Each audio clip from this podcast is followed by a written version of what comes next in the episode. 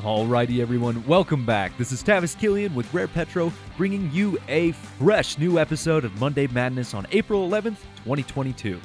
I'm not sure if you've heard the good news yet, but the Rare Petro Media team has been releasing a new segment called The Wacky World of Energy, and we're still working out the kinks and trying to get a faster turnaround, so you will have a bonus episode this week. That's right, one Tuesday and then one Wednesday. One of those episodes have been recorded the very day this podcast is coming out. That's right, we stay busy churning out content for you, so go ahead and frack that follow button so you stay up to date on all things energy related.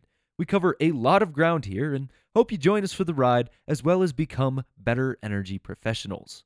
But enough of that. I know you didn't come here to listen to self-promo. You came to hear the biggest news stories and most revealing statistics in the world of oil, gas, and energy. Commodity prices are performing a little bit differently than we have observed in recent months. Typically, we see W T I gaining strength relative to natural gas. This week is a whole different ballgame. A week ago, oil was just shy of one hundred five dollars. From there, it fell to around one hundred dollars, and now we are looking to consolidate around ninety dollars. Markets aren't fans of immediate and volatile changes, and we may be seeing that with W T I cooling off from the Russian invasion. If prices are to settle here, it will leave us at a floor higher than what it was before the invasion, but I also believe that it's just the beginning of expensive energy. Most people know that prices are probably just a little bit higher than they should be right now thanks to Russia, and I believe this is why folks are continuing to pay down debt rather than expand their production portfolio. This means that the price could settle soon, but I truly believe we are looking at much higher prices in the future. Each day it becomes more and more clear that energy is power. Thankfully, we have the ability to produce more should things get truly painful. But all things are in balance. While crude ain't doing as hot, natural gas is up to six sixty at the moment and shows signs of climbing higher. The demand for natural gas is high, and we can't service this shortage in Europe fast enough. Just a month ago, natural gas was at about four seventy.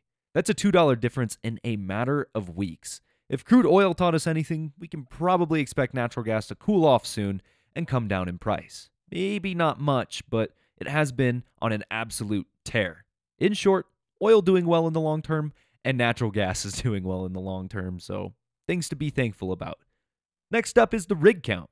I know these numbers may come as a shock, as I just said moments ago that people aren't going drill crazy and are exercising restraint, but we are up sixteen rigs on the week, which I believe is the biggest increase we have seen so far in twenty twenty-two.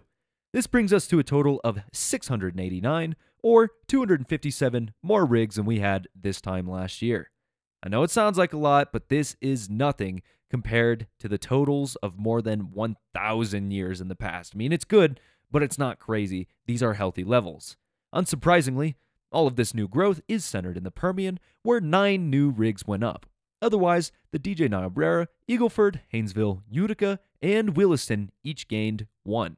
Now, if we'd seen nine rigs go up in the Barnett Shale, I'd say that's something significant to note.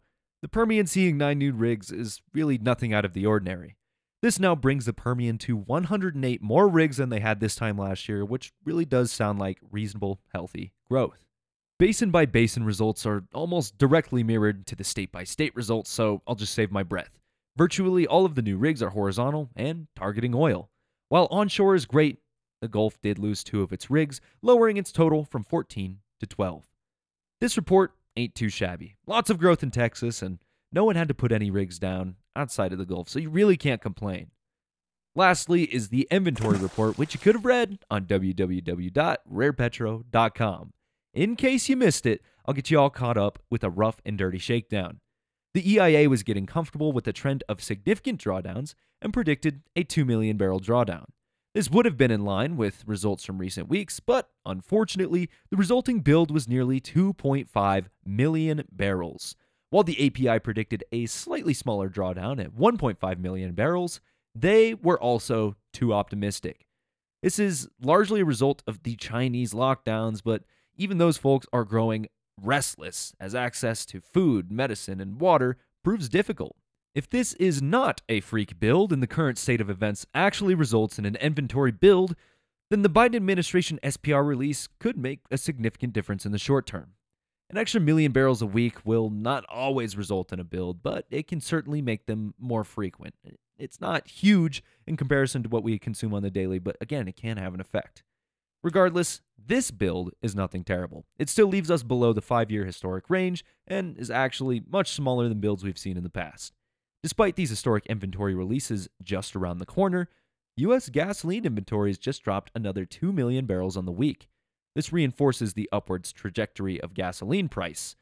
If not corrected, the national average will hit four dollars a gallon of regular gasoline in about eight weeks' time. The national average is down about seven cents on the week, which is one of the biggest decreases we've seen in months. The tricky part will be continuing in this negative direction. Distillates are attempting to reach back into historically normal territory and just might run into it sideways, but propane also continues to lay low, not doing anything alarming.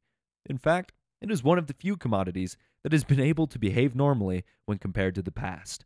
But that wraps up all of our statistics. So, what's going on in world events? We recorded quite a bit about the Russian situation, especially the ruble, so you can hear about that on Wednesday. Otherwise, I think we should touch on some uplifting R and D news. Never thought I'd say that. Ineos is one of the largest oil and gas operators in the North Sea. They believe a future of energy independence is important for the U K and have requested a license to develop a fracking site. The goal? Prove that the tech is safe. Now, most of us are totally comfortable with hydraulic fracturing and understand what it truly entails. Unfortunately, the general public has been fed some nasty disinformation that leads them to believe that Satan himself invented the process. While the Russian invasion of Ukraine is a terrible situation, it has crafted this strange environment where this conversation could happen. Can you imagine if someone pitched this back in twenty twenty when oil prices had recovered to just the sixty dollars range? Boris Johnson would have laughed in their faces and told them to just buy a Tesla. Now, energy shortages are not just a boogeyman, but rather the daily state of events for folks in Europe, specifically the U K. This crisis came just as crews were getting ready to seal valuable producing assets in the North Sea. Quadria owned the assets, and the C E O said, quote, "I would like to thank the Prime Minister and the Business Secretary for seeing the light and realizing, just in time, how absurd it would have been to force us to pour concrete down Britain's only two viable shale gas wells in the middle of an energy crisis," end quote. Unfortunately, they're going about this new test well, really the same way they've been doing it for years, by ordering a scientific review over the effects of fracking on the environment. To me, this just sounds like the U K is buying itself three months of time, hoping that Russia comes to its senses and sells what they might consider to be ethical and affordable energy. While this story is not huge in and of itself, it highlights the fact that leaders are willing to have conversations about conventional energy. It's a beautiful start, so I am excited to see what comes of it. Next, a little bit of confirmation bias. If you've listened to this podcast for a few months, you would know that Rare Petro believes OPEC is producing at maximum capacity and really can't bring anything else to the table. Sure, twenty twenty production restrictions were all fine and dandy, but there are two big problems. The first is money. There isn't a lot of investment going into conventional energy projects for OPEC members. While the magnitude of money going in is huge, the investment has shifted from conventional energy to green projects. Saudi Arabia has poured hundreds of millions of dollars into green energy projects in the past couple of years, but we aren't seeing the same magnitude of investment in traditional energy, especially for many of the smaller OPEC members. So that's the first problem, money. The second, operations. Some wells, if left offline for too long, may not be able to just come back online. It's not a tap, it's not a spigot. There's lots of complex stuff going on downhole that can change these wellbore environments. There are dozens of reasons a well would not perform to the same standard as it was performing prior to being shut in. Not only that, but operations are in a bit of a lull. Labor and materials are short. We need more money and more material investment into conventional energy if we want to produce more as a world, but it just isn't happening. Now, Nigeria is publicly claiming that OPEC is out of spare capacity. As Nigeria's petroleum minister says, quote, "If there is anything we can do to produce more, OPEC will be first to produce more. But, unfortunately, this capacity doesn't exist in most OPEC countries," end quote. He's right. Outside of Saudi Arabia and the U A E, every OPEC member is producing less today than they were in twenty twenty.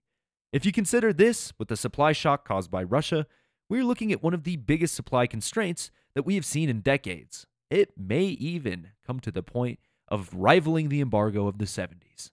In short, the world is on the brink of a rather devastating energy shortage that could spiral into other parts of world markets. Energy is a feedstock for everything we do, whether that's food, transportation, manufacturing. So let's hope we address the issues before they get out of hand. But that is all we've got for you today. I know it sounds like doom and gloom ahead, but I'm sure things will be okay in the end. Just know what it is and the difference from what it isn't. Keep your ears open, your nose in books, and spirit high. Head on over to w w w dot rare petro dot com to find even more of our content covering all things energy related.